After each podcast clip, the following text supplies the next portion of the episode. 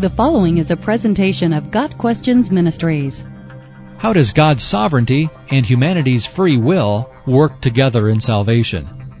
It is impossible for us to fully understand the relationship between God's sovereignty and man's free will and responsibility. Only God truly knows how they work together in His plan of salvation.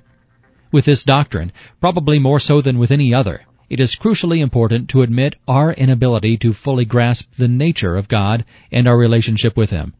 Going too far to either side results in a distorted understanding of salvation. Scripture is clear that God determines who will be saved. Romans 8 verse 29. Ephesians 1 verse 4 tells us that God chose us before the creation of the world. The Bible repeatedly describes believers as the chosen. Romans 8 verse 33. And the elect. Romans 11 verse 7. The fact that believers are predestined, Ephesians 1 verse 5, and elected for salvation, 2 Peter 1 verse 10, is clear. The Bible also says that we are responsible for receiving Christ as Savior. If we believe in Jesus Christ, we will be saved. Romans 10 verses 9 and 10.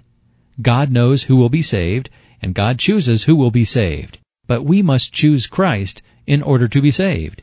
How these facts work together is impossible for a finite mind to comprehend. Romans 11 verses 33 through 36. Our responsibility is to take the gospel to the world. Acts 1 verse 8. We should leave the foreknowledge, election, and predestination up to God, and simply be obedient in sharing the gospel.